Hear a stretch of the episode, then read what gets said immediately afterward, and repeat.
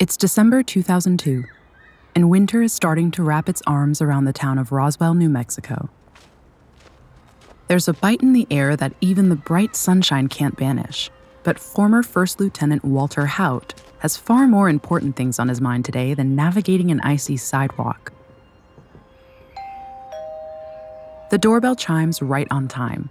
He makes his way slowly to the front door of his single story house on West 7th Street. A pair of shadowy shapes shift on his porch behind the screen door. Nothing sinister about his visitors, though.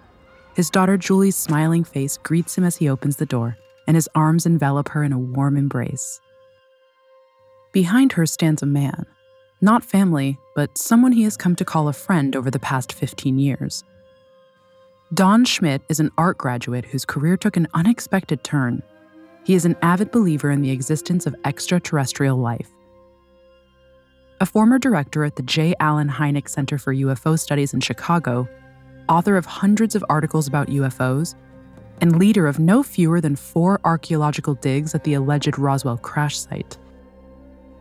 Schmitt has dedicated decades to finding out the truth behind the Roswell incident and countless others.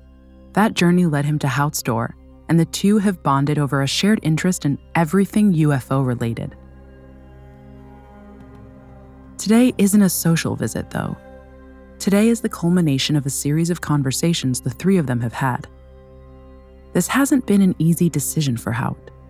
After a lifetime of relative silence, he's the last man standing from a very select group who were there on the base back in 1947 when the story hit. Time has taken many of his brothers in arms away, a few of which have tried to have their say on what happened in Roswell back then. Haut is painfully aware that if he doesn't speak now, what he knows will die with him. He invites them to sit on the sofa, smiles at Don, and tells him it's time. He's ready to talk, but it has to be on his terms. He will tell it all, unedited and unadulterated, but it cannot be released to the public until after his death. That could be years away, but it's a hard line in the sand for him. He's kept quiet all these years out of a sense of honor and duty to another friend now long dead. Colonel William Blanchard, his former commanding officer, and the man in charge at Roswell Base in July 1947. Schmitt hides his disappointment at having to wait a little longer, but the excitement of finally convincing Haut to share what he knows far outweighs that. They talk through details of how and when it will be shared. And as much as Schmitt is dying to know right away, he respects his old friend's wishes. Schmitt agrees to leave Haut and Julie alone so they can make a start. Over the days that follow, Julie sits with her dad, poring over the written account he has given. Word by word, sentence by sentence. They need to make sure what he's saying is clear and unequivocal. Haut won't be around to respond to any questions, or clarify any ambiguity when it's made public. When it's finished, Julie makes an appointment for him to meet with a local notary to have it witnessed and sealed. For now, it will stay between the two of them. A daughter finally learning about her dad's moment in the spotlight, a passing of the torch of sorts. It will be another three years until Walter Haut passes away on December 15th, 2005 a death that grants Julie permission to share his affidavit with Don Schmitt. Longer still until it's shared publicly. Schmitt will use it as the centerpiece of his best selling book, Witness to Roswell, published in 2007, and what it contains is a long way away from the Army's explanation. Explosive enough to reignite the debate and pose the eternal question once again what really crashed in the New Mexico desert all those years ago?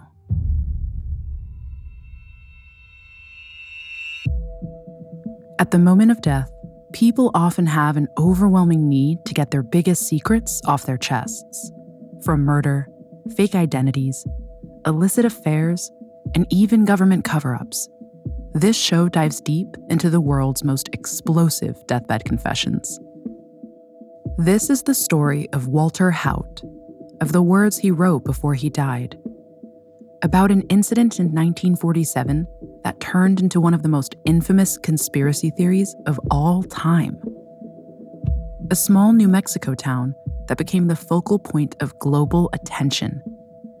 A military that some say kept secrets from their own most trusted officers, some of whom claim they were bullied and threatened into silence.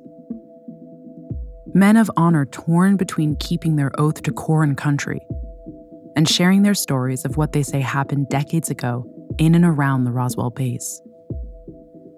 And a sworn affidavit, the contents of which, if true, trumps any version of events that came before it, claiming to answer a number of questions once and for all. Did aliens crash in the New Mexico desert? And did the military orchestrate the biggest cover up known to man to keep it from us? I'm Estefania Hageman, and this is Deathbed Confessions.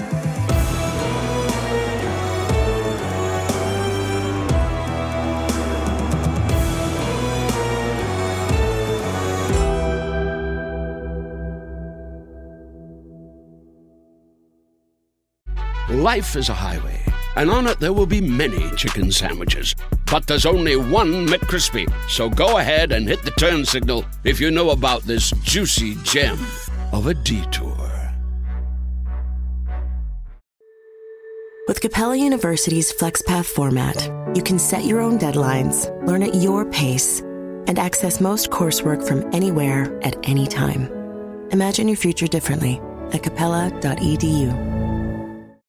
This episode is brought to you by the Weather Channel. The key to solving any mystery?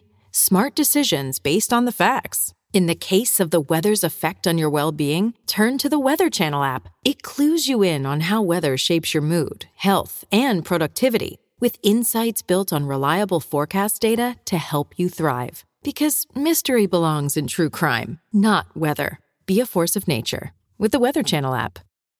The Roswell incident, as it became known, took place in the summer of 1947.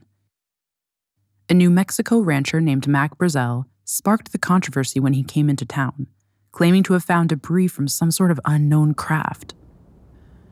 The Army sent their intelligence officer, Major Jesse Marcel, to investigate.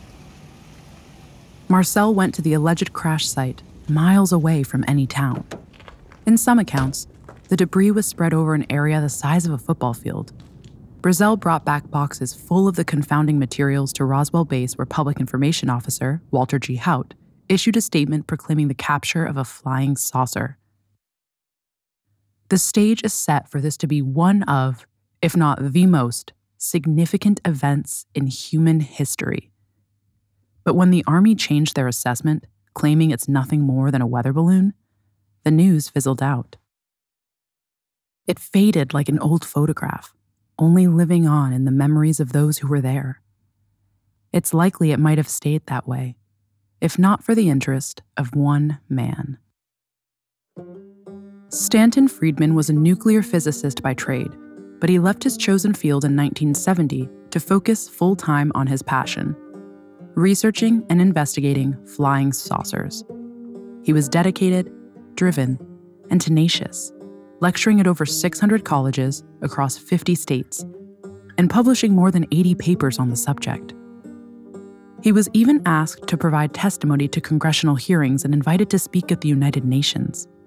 When Stanton Friedman spoke, people listened. In February 1978, Friedman was presented with a unique opportunity a chance to interview Major Jesse Marcel, the man who had recovered the debris near Roswell back in 1947. Jesse Marcel is no ordinary witness. He's a war hero, a former intelligence officer, a man who spent much of his life on the inside of a select circle of trust, dealing with matters of national security. His reputation is stellar. Marcel is later named in Walter Haut's affidavit. According to Haut's statement, he and Marcel were both present at the daily staff meeting on the morning of July 8, 1947. He is uniquely placed, according to Haut, to comment on what went down, and comment he does. When Friedman asks Marcel about what happened all those years ago, he knows there's every chance that it might be a repeat of the weather balloon story, but his own research has left him with unanswered questions flickering around his head. He's determined to probe Marcel's account and put the former intelligence officer under the spotlight. Marcel's answers take him by surprise After decades of stonewalling, he opens up, telling Friedman that he is convinced that whatever he found in the field was, in his words, not of this earth. Whatever switch has flipped in Marcel's head to make him break ranks, he remains true to this change of heart. Subsequent interviews, even television appearances, follow. Marcel becomes more outspoken with each one. He explains how even he, in the trusted position as intelligence officer, was systematically boxed in, silenced, despite his rank and standing. In 1980, he goes back to where it all began, to where he, Mac Brazel, and Captain Sheridan Cavitt collected boxfuls of debris that became the center of a conspiracy.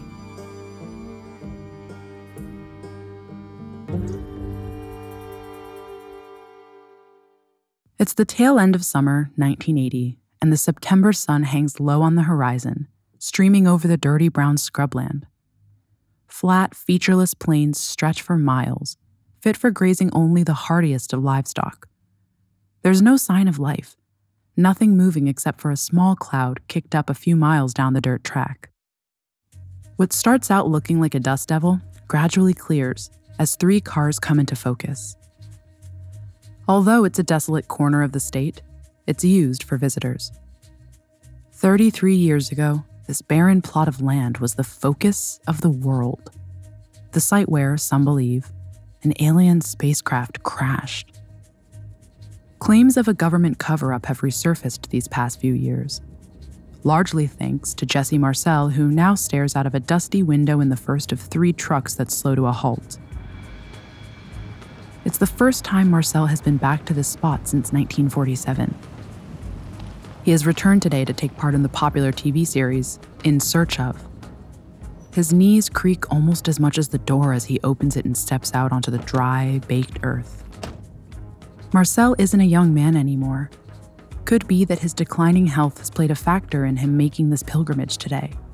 Six years from now, he will lose his battle with emphysema. But what he says today will live on long beyond that. He strolls off, away from his truck, as a camera crew climbs out of the others, setting up tripods, checking the light. He paces over patchy grassland, almost as if he's walking in his own footsteps from decades ago. The crew leaves him to his reverie, not wanting to intrude on his trip down memory lane. It looks like he's on a slow treasure hunt as he picks his way across the plains, stopping only when he reaches a pronounced furrow. The scar on the landscape is where the craft is said to have made contact, gouging a gash in the ground. When the crew is ready for him, they call him back, and he starts to talk, dredging up memories of days gone by. He tells his tale in a voice born from a Louisiana bayou. They took pictures, of course. He says of the day in General Ramey's office in Fort Worth, where he was made to pose with debris. They wanted some comments from me, but I wasn't at liberty to do that. He stares down the camera as he talks, no hint of nerves or anything other than perfect recall. So all I could do was keep my mouth shut. General Ramey is the one who told a newsman what it was and to forget about it. There's a wry smile at the mention of the general's instructions. It was nothing more than a weather balloon, he says, echoing the general's words to the press. He delivers the next line with an amused look, like it's a private joke. It's a throwback to the expression he wears in the photos from 1947 in Ramey's office. Of course, we both knew differently, says Marcel. I had never seen anything like that before. It was not anything from this earth. Before his death in 1986, Marcel also spoke to Thomas Carey and Donald Schmitt, authors of the bestseller Witness to Roswell. He walks them through the events of July 1947, starting with his journey out to the debris field near Corona, collecting it up and transporting it to Fort Worth. He fills in yet more gaps as to the cloak of secrecy that was thrown around the base. For starters, there's a press conference that follows his photo shoot alongside the debris, but Marcel, the man who has spent more time around it than anyone, isn't invited. Not only that, but he's kept in seclusion at Fort Worth for the next 24 hours while the new story settles over the front pages. Only after this time out, he is allowed to return to Roswell. When he arrives back on base, he goes to see Captain Cavitt, his sidekick in the debris collection run. Marcel recounts the conversation. I want to see the report of what happened here while I was at Fort Worth, he tells Cavitt. What report? says Cavitt. I don't know what you're talking about. I outrank you, Marcel reminds Cavitt. The captain shrugs in return. Sorry, I take my orders from Washington. If you don't like it, you can take it up with them. In one of his final interviews, Marcel is quoted as saying, I haven't told everything. There's a hell of a lot I haven't said. I'm a trained intelligence officer. Once you do that, it's with you for life. In capping off Jesse Marcel's involvement in the Roswell incident, consider this. The official story of it being a weather balloon requires us to believe that Marcel made a mistake, that he did not recognize the debris he spent a whole day collecting for what it was an ordinary run of the mill balloon. For that to hold weight, Jesse Marcel needs to have experienced a massive error of judgment and not recognized materials he had trained extensively with, a highly unlikely supposition. Marcel passed away from emphysema in 1986, taking any other revelations he may have kept in reserve with him. Marcel's is the first, but by no means the last voice to speak out. It's as if those that follow feel more comfortable knowing that they are not the only ones. A dam has burst.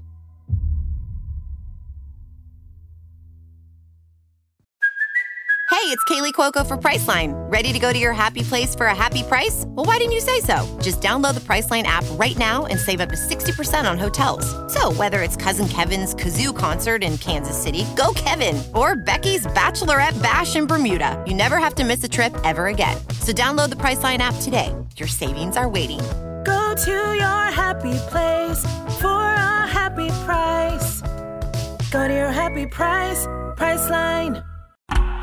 Oh, such a clutch pickup, Dave. I was worried we'd bring back the same team. I meant those blackout motorized shades. Blinds.com made it crazy affordable to replace our old blinds. Hard to install? No, it's easy. I installed these and then got some for my mom, too. She talked to a design consultant for free and scheduled a professional measure and install. Hall of Fame son. They're the number one online retailer of custom window coverings in the world. Blinds.com is the GOAT. The GOAT. Go to Blinds.com for up to 45% off. Blinds.com. Rules and restrictions may apply. A slew of deathbed confessions emerge in the late 70s and early 80s from those who served with Haut back then, as the primary actors in the Roswell event reach their twilight years.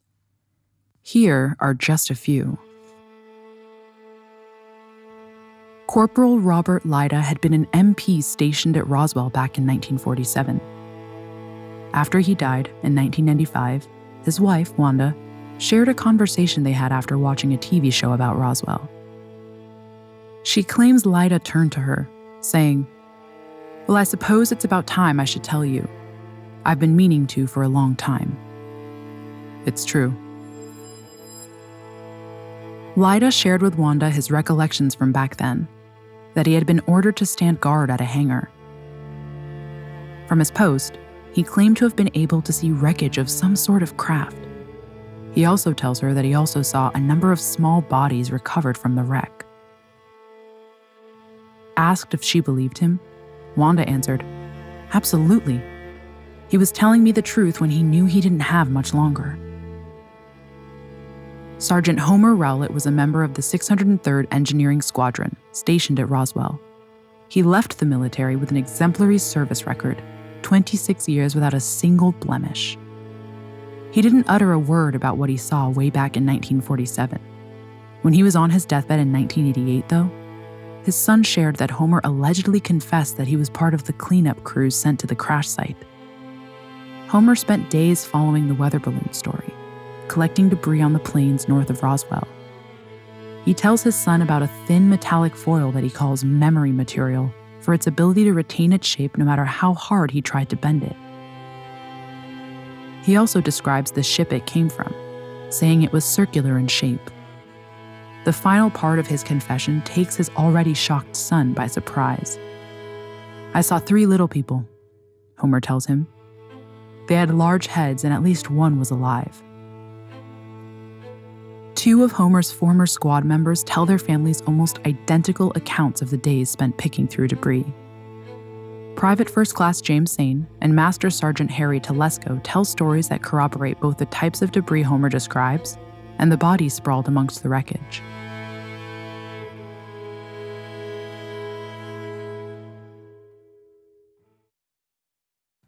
In 1986, as Sergeant Melvin Brown lay on his deathbed in London, his daughter Beverly says her father talked about little else. It was not a damn weather balloon, he tells her. Although his wife and eldest daughter refused to discuss it, Beverly said her father wanted his last words to be shared. He paints a stark picture of what he saw. Everything was being loaded into trucks, he allegedly said to her and I couldn't understand why some of the trucks had ice in them. I didn't understand what they wanted to keep cold. Our orders were not to look. I pulled back the covering. There were bodies, small bodies, and they had big heads and slanted eyes.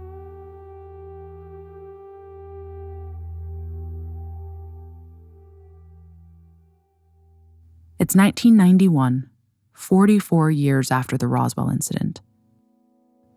For a little over a decade now, thanks to Jesse Marcel's confession, the town has become something of a mecca for UFO enthusiasts. His interviews have rekindled a long dormant spark of curiosity, one well beyond just local interest. Visitors have traveled here from all over the world in the 13 years since Stanton Friedman spoke with Marcel and boosted the Roswell conspiracy theory into the mainstream spotlight, a flow that shows no sign of stopping. A good number of UFO enthusiasts have made the pilgrimage, but it's no coincidence that they've chosen today to be here. The focus of their attention is a two story building on Main Street, once a theater back in the 20s. Where movie billboards once proclaimed the latest releases, new signage has appeared these past few weeks. In place of movie stars' faces are oversized heads, more bulbous in shape than that of a human. Pale green faces and slanted eyes stare out at passersby. Some of the locals going about their business shake their heads as they walk past. Others join the queue, wearing t shirts sporting flying saucers and little green men. Today is the grand opening of the International UFO Museum and Research Center. Inside is a library containing over 50,000 documents, photos, tapes, and reports the ultimate candy shop for the enthusiasts waiting in the midday sunshine. There are only minutes until the doors are open to the public for the first time. Pulling all this together has been a labor of love for the three founders. The first is Max Littell, a real estate broker, who helped procure the premises. The remaining two have a personal connection to the Roswell incident. Glenn Dennis was a young man at the time of the incident. He worked at Ballard's funeral home less than a mile from where the museum now stands, as a mortician. Dennis tells anyone who will listen about a call he took while at work back in July 1947. It affords him a certain celebrity status amongst those queuing, and he wanders out front to chat while attendees wait for the agreed time to cut the ribbon and open the doors.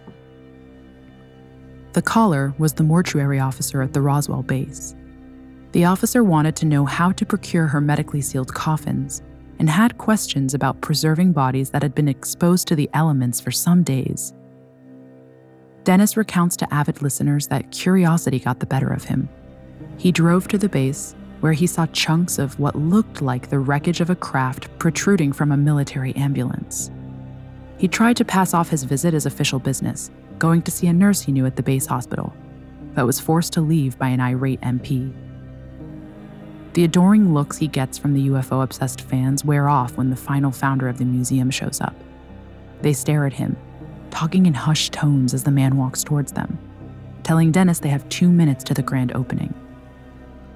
The name of the third man who has invested his energy, heart, and soul to bring this museum to life is none other than former First Lieutenant Walter G. Haut. It will still be a full decade before Haut reveals all.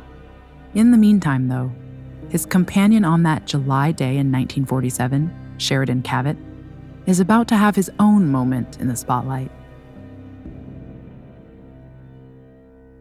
Cavitt's legacy puts him on the institutional side of the fence.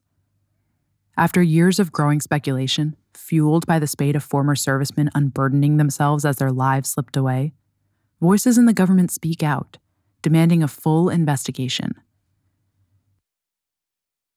In January 1994, Congressman Steven Schiff requests that the General Accounting Office, or GAO, the investigative branch of Congress, head up a full scale audit. The Secretary of the Air Force, Sheila Widnall, orders any and all documentation that relates to the alleged incident to be located and shared. There is only one man left alive who is universally agreed to have been involved with recovering the debris Sheridan Cavitt. In advance of being interviewed, the Air Force wants to preempt any cries of cover up. So the Secretary of the Air Force gives Cavitt authorization to discuss any and all classified information he knows. Cavitt, when asked, describes collecting material that resembled balloon debris. In addition, Cavitt tells investigators of a black box they recovered along with the other fragments. It's this last part that plays a significant role in the eventual findings. Since the scope of the investigation included weather balloons, details soon emerge of highly classified work from the 40s, known as Project Mogul. It had been so strictly managed that most participants never knew the full scale of it beyond the part they played. Project Mogul was created to detect Soviet nuclear tests by monitoring low frequency acoustics in the upper atmosphere. The means of monitoring this? Enormous high altitude balloons. Several members of the team are still alive at the time of the inquiry, including the project engineer, Professor Charles Moore. Moore shares project logs from June and July of 1947. The first high altitude data gathering balloon was launched on June 4, 1947, and the team believes it is debris from this very balloon that the rancher found on his property. The balloons used in Project Mogul were the first of their kind many times larger than any other object in the sky, and made of a hyperdurable plastic called polythene. In fact, these enormous, round, shimmering objects were so often confused for flying saucers that Project Mogul used sightings to supplement early balloon tracking techniques. Moore also describes materials used in the manufacture of early models. In addition to polythene, the balloons were made of aluminum foil backed paper and balsa wood beams adorned with purplish pink tape with symbols on it. If you'll recall, this describes almost exactly the debris that was found and inspected by Jesse Marcel on the ranch in Roswell, and was shared in secrecy with his young son during the quiet cover of the night in his home before dropping it off at base. In addition to the balloons themselves, we hear how dummies were loaded up to be dropped from great heights to study the effect of high altitude freefall on the human body.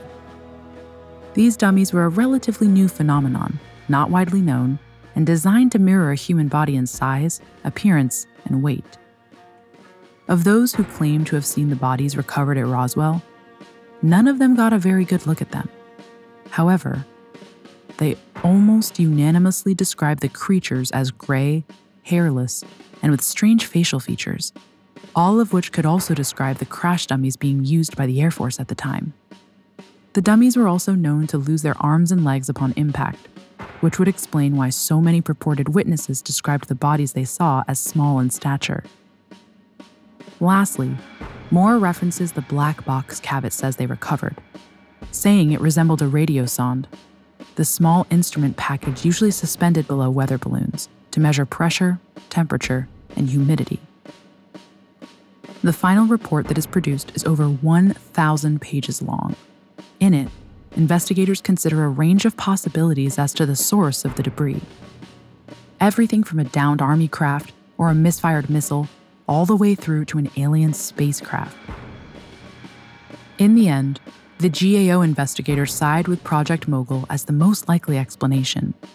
Professor Moore says that in his professional opinion, what Sheridan Cavitt describes is indeed one of the balloons his team launched back in 1947. The findings are met with mistrust and criticism from ufologists. But as far as the government is concerned, the matter is closed. However, Walter Haut, omitted from those the investigators spoke to, has other ideas. Life is a highway, and on it there will be many chicken sandwiches. But there's only one McCrispy. So go ahead and hit the turn signal if you know about this juicy gem of a detour. Life is full of what ifs. Some awesome, like what if AI could fold your laundry? And some, well, less awesome, like what if you have unexpected medical costs?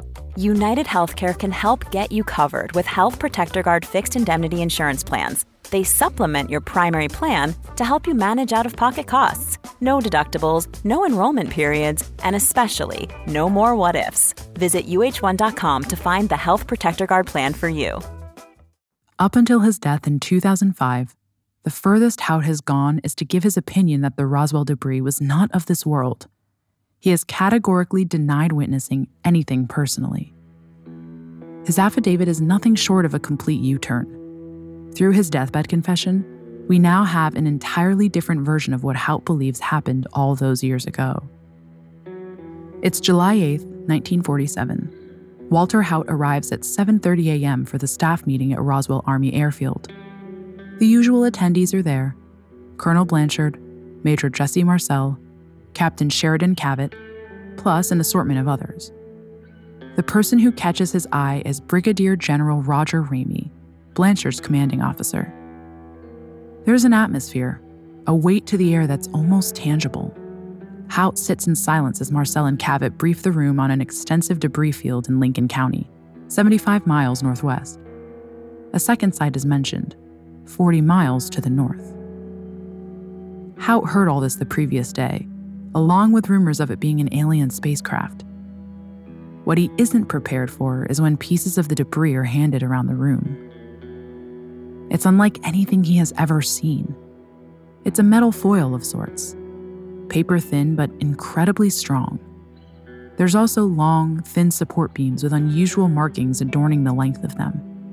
Nobody in the room, all high ranking military personnel, is able to identify a single piece as anything they have seen before.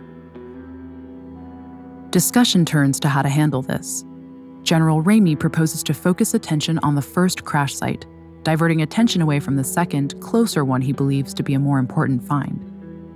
The meeting draws to a close, everyone is sworn to secrecy, and Haut wanders back to his office in a daze. Two hours later, he sits staring out of the window, trying to make sense of what he has seen and heard, when his phone rings. It's Colonel Blanchard, who orders Haut to grab a pen and starts dictating. Blanchard insists that it's reproduced word for word as a press release. It will confirm that they have pieces of a flying disc currently en route to Fort Worth. Haut does as he's told, releasing the statement to radio stations and newspapers. It doesn't take long before calls flood in from around the world, clamoring for more information about the historic find. Blanchard pops his head around the door a few hours later. He and Haut have a bond closer than most on the base. They serve together for some time, and Haut sees the older man as a mentor and friend as well as commanding officer.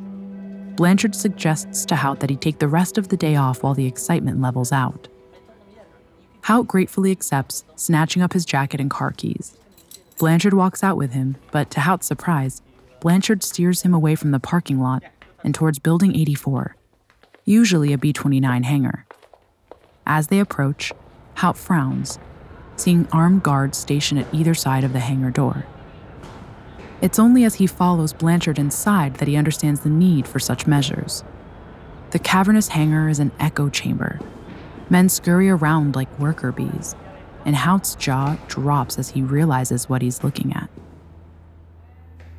The object is the one the officers spoke of that comes from the second, less public site north of the city. The lighting isn't great, but it looks metallic, around 12 to 15 feet in length, a little less in width and 6 feet high. He strains to make out more detail, but there's nothing that looks familiar. Nothing resembling wings, landing gear, windows, or tail section. Haut and Blanchard stand in silence, soaking in the sight before them. It's a full minute before Haut turns to look at his commanding officer, but something else catches his eye before he does.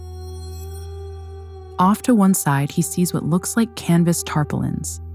Draped over what he realizes with growing horror and fascination are bodies.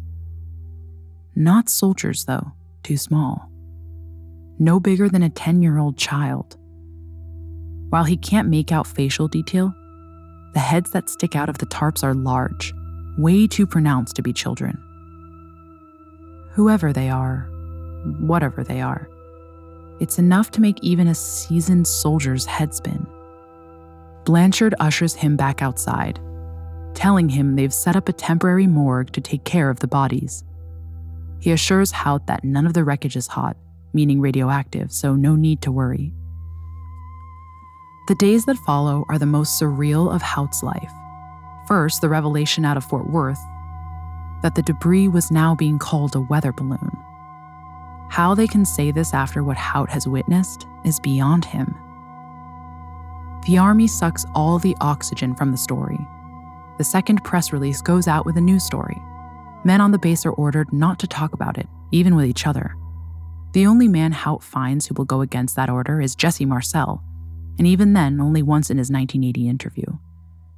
What Marcel shares then is very different to the official stance from back in 1947, and Haut captures its essence in his affidavit. Haut's statement claims that the box Marcel carried into General Ramey's office included the beam he had shown his son the previous night, marked with hieroglyphic like symbols. Marcel told Haut that he placed the box on Ramey's desk, but before he could say anything, the general ushered him into an adjoining room asking him to point out on a map where the debris had been found. Marcel obliged, and they returned to the office, only for him to see that the box he had left behind was gone. Some other form of wreckage had been substituted in its place. A reporter was ushered into the room and proceeded to take pictures of Marcel, crouching by the assortment of pieces laid out on the floor. One such picture has Marcel holding what appeared to be a sheet of foil like material, looking far from comfortable staring off camera at General Ramey. Haut stated that Marcel seemed upset as he shared what happened in Fort Worth, but the two men never spoke of it again. Haut goes on to say that later that same week, Blanchard let him travel north to the second crash site. The young first lieutenant spent a day as part of a military cleanup crew, sifting through scrubland, picking up whatever pieces he could find. He signed off the affidavit with a statement saying he had received no money or anything of value in exchange for his words, and that it is the truth to the best of his recollection. His affidavit focused mainly on a period of just two days that covered the key events he was party to. His loyalty to Blanchard was as strong as that to his country, maybe even stronger. When the colonel gave him strict instructions never to speak of what he had seen, he followed orders, buried it deep down, waiting for a time, over 50 years later, when he would find a way to share what he knew in a way that he can live with. After those two days, his statement covered. The story sank below the surface, a slow shipwreck waiting to reemerge. Haut got on with his life, focused on his family, his wife, and two month old daughter. He leaves the Army less than a year after the incident, handing his notice on April 1st, 1948. Nothing to do with what he witnessed, he'll later say. Simple priorities. Staying would have meant a transfer to Fort Worth, and he wants to raise his daughter, Julie, right here in Roswell. Time and the world simply move on.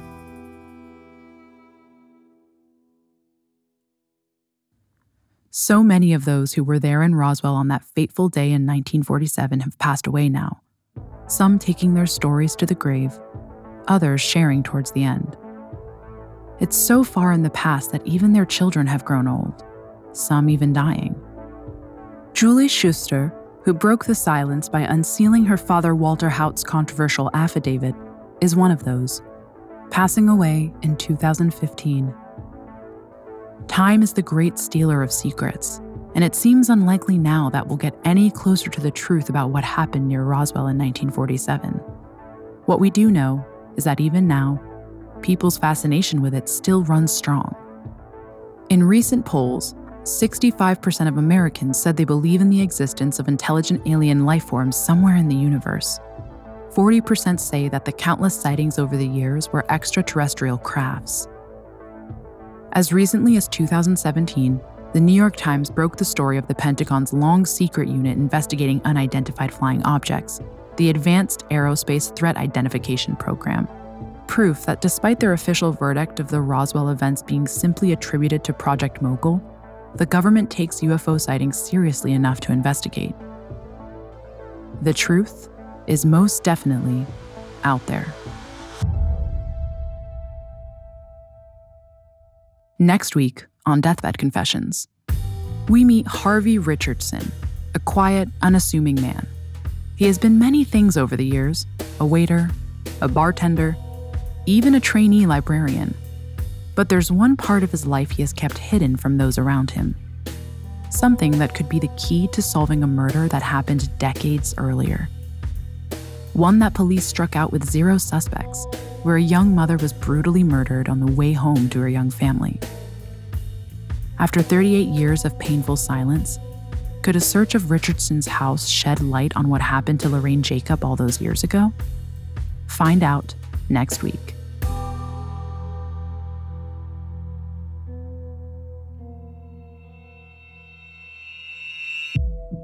Deathbed Confessions is a Spotify original from Parcast, produced in partnership with Noiser. Executive produced by Max Cutler, Drew Cole, and Pascal Hughes. Developed by Julian Boireau for Parcast. Series produced by Addison Nugent. Written by Rob Scragg. Supervising editor Derek Jennings. Sound design by Matias Torres Soler. Sound supervisor Tom Pink. Edited by Carla Flores and Rob Plummer. Mix master by Cody Reynolds Shaw. Music by Oliver Baines and Dory McCauley.